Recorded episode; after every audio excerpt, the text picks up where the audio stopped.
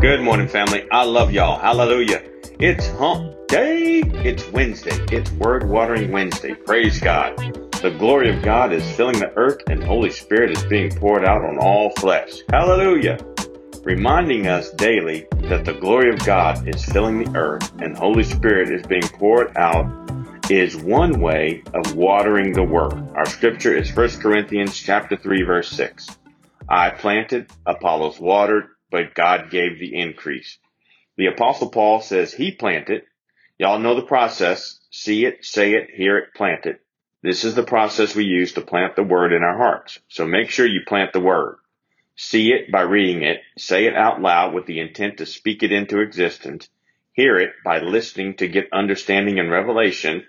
It gets planted. Hallelujah. My daughter Alexis gave me an excellent example of how this worked for her. When our kids were younger, we had them listen to a CD called Hide 'em in Your Heart. I believe Steve Green is a singer and he would sing scripture to kids. And I highly recommend you get these CDs for your kids or grandkids.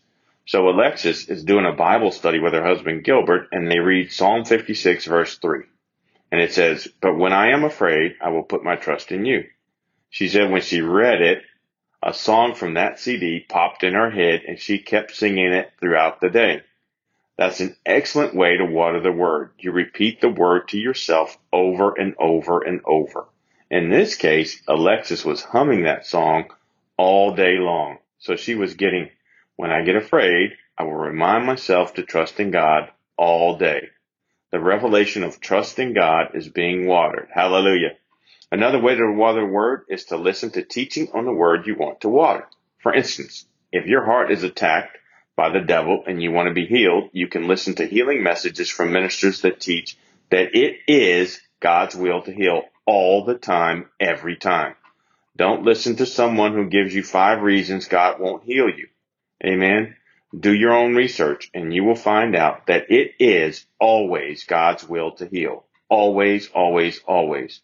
I already ate the pudding and I'm healed, so don't try to convince me that I won't get healed. Do your own research. Hook up a hose to the word and water your healing scriptures. Amen.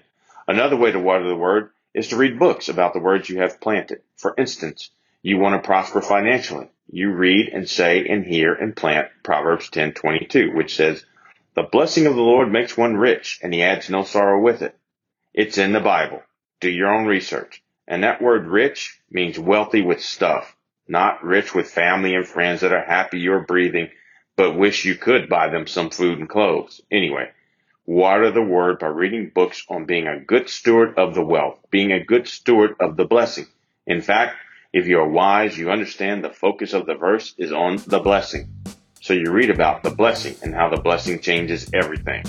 All right. I love y'all and I'm encouraging you to water the word. Have a great day.